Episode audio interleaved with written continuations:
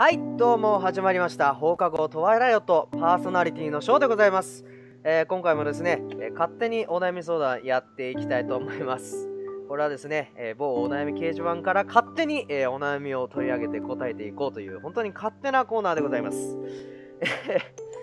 それではね、まず最初のお悩みでございます。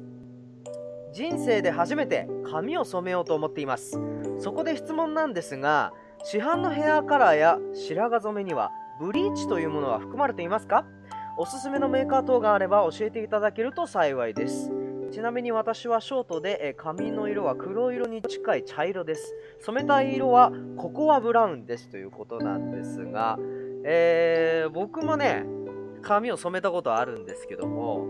でねあまあ先にこのあの質問に答えるとですねブリーチは多分入ってないよ白髪染めは入ってない。うん。ブリーチはブリーチでまた売ってます。だブリーチは要は髪の色を抜くやつじゃない。だからそれであのー髪をちょっと色を軽くするっていうのかな。そういうのはあの僕やりました。なんでかっていうと僕も髪黒でで本当に真っ黒なんですよ。だからあの最初あの母親がねお前その髪は黒すぎると。お前真面目かってなぜかキレられて。でお前ちょっと染めろみたいな話になって。おかしいよね。普通逆じゃない 俺がさ染めたいっつってお前ダメだって言われたら分かるけど。なんか俺は、いや、染めたくないなと思いつつも、なんかこう、まあいいかなみたいな、若いうちしかできないかなみたいな感じで染めたことがあるんです。でね、染めたんだけど、あまりにも黒が強すぎて染まんなかったの、実際。でも、それで母親が怒っ怒ってっておかしいけど、お前、毛根まで真面目かってブチ切れられて、そんな怒り方ねえだろうと思うんだけど、とにかくそれで、あのーもう髪の色を抜くしかないって話になってブリーチを買って髪の色を抜きました。それで僕は茶色にしてたのかな？ちょっと明るい色になってたんですけども。だからもしそうだね。まあ多分髪質髪質っていうかその色の濃さによるんだろうね。僕はねもうほんと真っ黒でヘアカラーやってもダメなぐらい濃かったからブリーチで抜いてからまあそういう方法もあるらしいです。ブリーチで色を抜いてから何かに染めるっていうのはどうやらあるらしいので、どうでしょう？まずブリーチをちょっと試すか、まあでもヘアカラー買うのもいいのかな。まあ僕これやったの海外なんで 海外の多分強いと思うんだよね。だからまあ、ブリーチをちょっとおすすめするかな。もし黒だったら。まあでもココアブラウンだったら、この人は黒色に近い茶色でしょ？まあちょっと色抜くぐらいでいいんじゃないかな染めるよりかは。うん。まあね、あのーなかなか染めるの勇気いるけども、人生でまあ、一回あるかないかぐらいだからまあ、いいんじゃないかななんて思いつつ僕は染めてましたけどね。うん。でもね、結果もうすぐ黒くなっちゃったよね。なんか、なんかわかんないけど、多分これ僕、父親に似たんでしょうね。父親も髪黒くて、で、まあ、年はまあ50ぐらいだけど、全然ハゲてる感じじゃないから、多分もうこう強いんでしょうね。それを受け継いだせいか、すごい黒いですね。伸びるのも早いし。だってもう2ヶ月でもうすごい短く切ったのに2ヶ月経ったらもうビンビンに伸びてきちゃうから。だからね、結構髪は大変なんですよね、ケアが。うん、だすぐ切り行かなきゃいけないし、プラス、まあすぐ黒くなっちゃうからちょっと重くなっちゃうで、うん、まあ今また黒なんですけどね、またちょっと茶色染めたいなって思う時あるんですよね。伸びてくるとこう重くなっちゃうんで、はい。なのでちょっと、ブリーチは早いかどうかわかんないけど、まあ僕はそういう体験がありました。うん。さあ、次のお悩みでございます。今年で35ですが、えー本気で警察官を目指したくなりました。滋賀で、えー警察官の射殺事件事件が起きましたが、民間人としてああいうのを見てびくつく立場ではなく、防いで安心できる街を目指したいと本気で考えるようになりました。はあ、なるほど。35だけど本気で警察官を目目指したくなった。いいね、そういうなんかこう、目指したくなる理由があるっていうのが本当にいいよね。うん。大変だろうけど、でもなんか、うん、なんか、このね、悩み見たときにね、踊る大捜査線を思い出したね。まあ、設定はちょっと違う、ちょっとまあ、まあでもあれか、織田裕二演じる青島は、サラリーマンで、で、30ぐらいで、警察官になろうと思ったんだよね、彼は。うん。なんか、仕事が面白くなくて、なんかこう、毎日、忙しく楽しくやりたいみたいな、そういう情熱を持って警察官になったって経緯があるから、そういう意味では全然遅くないと思うし、やっぱこういう人に警察官になってほしいよね。できることならね。うん。だからね、防いで安心できる街を目指したいと本気で。あ素晴らしいな。マジでな、まあなまあこういう風に思い立ったら、すぐ行動してみるっていうのは本当に大事だなっていう風になんか思うよね。うん。だから、やっぱりね、まあ、知り合いの人ともこう、いろいろね、転職の話だとかさ、あるいは将来のこうこうこうやりたいあれやりたいなんていう話をした時にやっぱりこう思い立ったらすぐ行動してそれに挑戦してみるっていうことはあやっぱ大事なんだなっていうふうに思わされたんだよねなぜならやっぱ職場にいた人たちが僕よりも倍以上もっと行ってた人たちがどこかこう楽しくなさそうに。収入だってすごく安定してるのにどこか楽しくなさそうにしてるのはどっかでやっぱりこう情熱がないというかさこれやりたいあれやりたいっていうのがなかなかなくて今のままになっちゃってるっていう人がいるからやっぱりこういうのきっかけでねあこうなりたいあれだこういう風に本気で考えるようになりましたなんていう風になったら本当に何かが変わるんだなという風に思うな。うんからこの人にはぜひなってほしいね。今なかなかいなさそうだからね。まあ、まあでも変か。なんかこう、踊る大捜査線のさ、俺最近また結構見て好きなんだよ、あれ。だから踊る大捜査線すごい見るんだけど、やっぱ青島みたいな、ああいう熱い人間ってさ、別に警察に限らずよ、職場とかさ、ね、学校とかそういうとこにいるだけでなんかこう違うような気がするんだよね。わかんない。現実にいたらうざいって思うのかもしんないけど、でもなんかこう、ああいうのに憧れちゃうんだよね。どうせなら楽しく思いっきりやりたいっていうのがあるからね。現にね、踊る大捜査線の中でも、あの、柏木由紀乃っていう水野美紀さんやってる、あの、登場人物は、青島が一生懸命事件を解決してくれたおかげで、私も警察官にあの人みたいになりたいっていう風になって、情熱を持ってもう本当に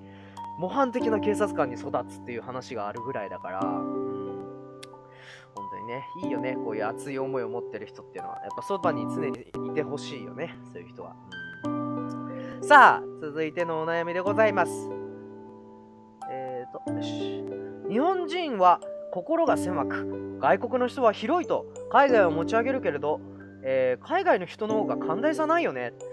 例えば、パスタをスプーンの中で丸めたら本場では恥ずかしいって話。いや、日本で外人が箸の使い方をすごくおかしくても誰もバカにしないが、逆だとダメかよ。海外の話ってこんなんばっかり。あー、なるほどね。あー、でも、どう、この例えの感じはちょっとよくわかんないけど、うーん。そうか、日本は心が狭く、海外の人は広い。全部ざっくりした言い方だけど、でもどうだろう。俺としては、ぱ逆かな。日本の人広いけど、海外の人、まあでも狭いってわけでもないんだよな。うん。な、な、なんて表現したらいいんだろう。こういうの。だからね、まあ、確かに、いい人な感じはあるよね。日本の人って。だマナーがまずいいし、うーん、まあ、そんなにこう、なんだろう。ガミガミガミガミ言わないというか、あんまりこう、横柄な態度を取る人って少ないなっていうような、まあ、イメージがあるかな。まあ、横柄な人いたけどさ、でもなんかこう、うん、全体的にみんなの多分印象を聞いてみると、僕の友達とかね、海外にいた時の友達とか聞いてみると、全然横柄な態度を取らない。うん、だからレストランで働いていた時に、やっぱりみんな、あのー、日本人のお客さんをこう案内してあげるのよ、そのあのサーバーの人にね。そうすると結構喜ぶ。だよね。まあ、そのチップをさ、払う習慣がないから、なかなかこう、もらえない可能性って実はあるんですよ。なんだけど、でもなんかすごい喜んでんだよね。日本の人だよ、みたいな感じのこと言って、こう通すと、なんか、おおみたいな感じで、ありがとうみたいなこと言われるから、うん、確かにね、あんまり、まあ、俺の働いてた、まあ、場所、住んでた、留学してた場所は、まあ、ちょっと、こう、日本の人が居やすい環境だったから逆にそう思ったのかもしれないけども、うん、まあでも中にはね海外でも本当にこの人本当優しいなっていうような人もいるからまあ一概に言えないけどもただこう日本に帰ってきて真っ先に僕が思ったのがね俺別に日本の悪口とかじゃなくてあんまりこうなんだろう海外に留学しててさ、いやー、海外いいけど日本ここダメだよねとかっていう人間になりたくなくて、本当にこういうことはあんまり言いたくないんだけど、ただ結構無関心だなって思った、日本の人は。こう、なんだろう、例えば、電車の中とかで、なんだろう、気遣いがちょっと足りないなって思う部分が多くて、だからその、なんだろう、それってある意味、平和な象徴だなっていう風に思うことがあって、例えばね、電車の中乗ってるでしょ？ひどい混雑の時って、こうやってバンとかって、まあ、押しちゃった、ぶつかっちゃった、特に女性とかだったら、まあ、向こうはもう過剰に、あ、ほんとごめん、大丈夫みたいな感じですごい言うんですよ。それは、あの、向こうに悪いっていう気持ちもあるし、もっと言えば、危ないからな。それが、もし、本当になんかこう銃とかナイフとかちょっとラリっちゃってる人とかに当たったらやられちゃうわけよ下手したらだから向こうは挨拶をしょっちゅうする挨拶は、あれは、寛大だからというよりかむしろ安全確認なんですよ。どうもって言った時に、あ、どうもって言って、あ、この人ちゃんと挨拶し返してくれる普通の人だよかったっていうことなので。でも日本は、まあ平和だから別にぶつかったって、なんかこう何も言わずに、むしろ女性でもバーンとかぶつかっていくのを見て、あ、ここがちょっと違うなというふうに思った。だから、まあいいことか悪いことかどうかわからないけども、日本は本当に平和なんだなっていうふうに思った。ただ僕としては、そこに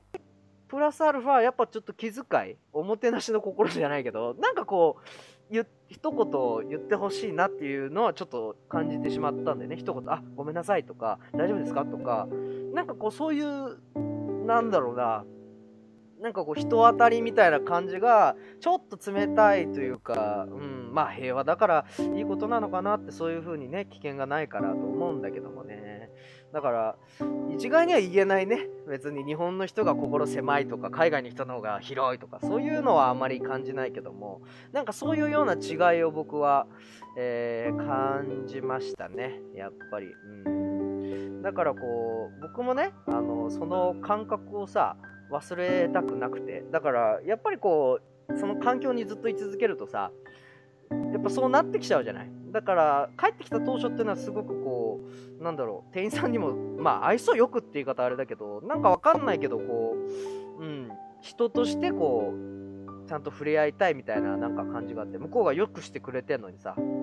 ぶきらぼうになんか言ったりとか反応したりするのもあれだなっていうのがちょっとあるからやっぱりこれはちょっと今でも意識しちゃうことですね細かいけど。でもまあまあちょっとおろそかになってきたかなというような印象もあります。うん。まあなるだけね。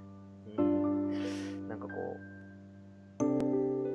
なんだろう忘れたくないんだよねそういう感覚って。俺大事だなっていう風にすごく思うから、うん、なんかちょっとした気遣いが欲しいなとことはたまに思います。はい。えー、じゃあ次のお悩みでございます。えー、チャン、チャンさん、女性の方。匿名ですね、多分これは。過去は関係ないとよく言いますが、関係ありますよね。良くも悪くもです。過去があって今の自分だと思うんですそのことを嫌というほど痛感して私は人と関わることが嫌になっています今は今だということ過去のことを言っても仕方ないのは分かってますそういうことじゃなくてなくて感覚です。人それぞれ感覚は違うと思うんです。それが今までの結果だと思うんです。その感覚を当たり前かのように言ってくる人たちの中にいることがとても疲れます。それに、えー、大多数決意見が正解みたいなこともその場でうまくやっていても本心ではうまく流せていないんだなって思っています。なんだか疲れてしまいました。私がおかしいんだと思います。これからどうやったら気軽に人付き合いができるようになるんでしょうか。どうせなら楽しい人付き合いをしたいですということなんですけども。あー、まあ、具体的にねこうこういう感じだみたいなことがないからあれだけども。ただなんかねこの言ってることはわかるんだよね。過去関係ないって言うけど関係あるよなみたいな。実ね実はねこれ俺小学校ぐらいの時にまあこのチャンさんおいくつかどうかわからないけども小学校5、6年生ぐらいの時に実は思ったことがあって、なんでかっていうと、俺、子供の頃すごいやんちゃだったみたいで、俺、本当にあんま記憶ないんだけど、すぐ人ぶったりとか なんかね、わかんないけど、すごくぶっきらぼうで、やんちゃで、なんか、すごいダメだったんですよ。で、なんかある時に、小学5年生ぐらいの時かな、それを気にし始めて、なぜかっていうと、幼稚園から、えー、と小学校までエスカレーターだったんですよ。だからそのまんま上がってきた幼なじみっていうのがいっぱいいたんですけど実際その幼なじみたちとあんまり仲良くなかったんです。である時それを変だなって思い始めてなんで幼なじみこんなに長いこと一緒にいるのに仲悪いんだろうあんまり良くないんだろうと思った時にあ俺の過去が関係してんのかなってすごく思ってですそれをなんとなしにすごくこう悩んでたんですけどあの学校に連絡帳っていうのがありましてこれ多分皆さんの学校でもあったかもしれないんですけど学校に提出するんですね。で先生がいろいろこうあのし印っていうかコメントつけたりでそういう連絡帳があってその連絡帳に何か書いてみたんですよ。自分で。こういう風に悩んでいます。こういう風に思うんですけど過去って関係ありますかね？こういうだったんです。こうなんです。なんかもう思うこと全てパッて書いてあるそしたら先生結構本当にあの真面目に向き合ってくれてあ、あの、翔くんちょっとおいで、みたいな感じで。で、ある時、こう、話を聞いてくれるんです。二人っきりで。その時に、まあ、先生が言ってくれたのは、まあ、過去はあまり気にしなくていいよ。まあ、そう思っちゃうかもしれないけど、今のあなたを見てくれてるはずだし、あの、過去っていうのはこう、まあ、影響はあるけども、あの今のあなたがどうするかに全てがかかってると思うからって言われたのすごく覚えててただ心のどっかでいやーでもやっぱ過去って関係あるなみたいなそういうのがあったんです。でまあ今思い返してみると過去も含めて今に絡めていけばいいなっていうふうに今思い始めました。これなんでこう思ったかっていうと人間って第一印象なんですよね。これ これまたあの辛い話かもしれないけど、第一印象なんですって。あの、見た目の情報が55%、で、声とかが30%、残りなんとかいろいろあるわけ。だから第一印象ってすごく大大事なんですよね。で、第一印象っていうのは、良くも悪くも過去に、えー、この先の未来に影響するっていうのがあるんです。要は第一印象っていうのは、時間経てば過去に変わるわけじゃないですか。それを基準に人の評価って多分変わってくんだと思うんですね。で、例えば第一印象が悪い、マイナスからのスタートだったとしても別に僕悪いことじゃないなっていうふうに思ってて、なんでかっていうと、その後の自分のまあ振る舞いとか、そういうもので良くも悪くもなるなっていう印象が、まあいいに越したことないんだけど、別に悪くてもむしろそれがバウンドっていうか跳ね返りでこの人第一印象すごい悪かったのになんかすごい行動的じゃんとかあなんか愛想いいなとかでジューンってプラスになる可能性とかもあるからそういう意味では僕は過去は利用すべきだなっていうふうにちょっと今は思い始めてます。だからどうなんだろうね。もしかしたらそのね過去にさ俺に嫌な思いさせられた。俺は全然覚えないけどそういう人がいたってなった時にまあもしかしたらね今あってその印象が大きく変わるかもしれない。過去はああだったけど今なんか全然違うなとかいう風に思われるかもしれないから俺としてはもう過去なんか利用しちまえみたいな風にもう感じちゃってますね。だって変えらんないじゃん過去って。なかなか変えらん なかなかっていうかもう無理だから。だったらもう今をどうするかっていうことをもう考えるようにしました。すごくね僕も過去にとらわれやすい性格だったのでどうしてもこう思ってしまうのは仕方ないと思います。だから関係はありますよね。過去は関係ないとは言いません。関係はありますけども、今の自分がどうするかによって、すごくこう、いい風に変わっていくと思いますので、気軽に人付き合いを、まあ、するっていうことも、やっぱりその過去を気にせず、今自分がどうあるべきか、今の自分にすごくフォーカスしてやっていくべきかなっていう風にも思いますね。まあ確かにね、過去にこういうこと言ったから、何？今言ってることは自分自分のやってることとか矛盾してるって思うんだったらそれをはっきりと自分で認めるのも手だと思います。あ自分は間違ってたな。って認めることも僕は必要だなっていうふうに思うので。だからなんかそんな風にこう一歩一歩進んでみてはいかがかなというふうに僕は思ってますね。やっぱり、うん、てかずいぶん偉そうなこと言ったけどさ。まあでもなんかこうわかるんだよな。こういう風に思っちまう感じが。うん。だから今でもねそんなに人付き合いは得意じゃないですけどもあの自分の無理のない範囲でそして自分の言葉を曲げねえようになるだけ。うん。なるだけ一貫性を持ってねやっていこうかなという風に思ってます。はいまあそんな感じで今日は えー、勝手にお悩み相談こんなところでお開きにしたいなというふうに思います、えー、それでは皆さんまた次回もよろしくお願いします。さよなら。バイバイ。ショーでした。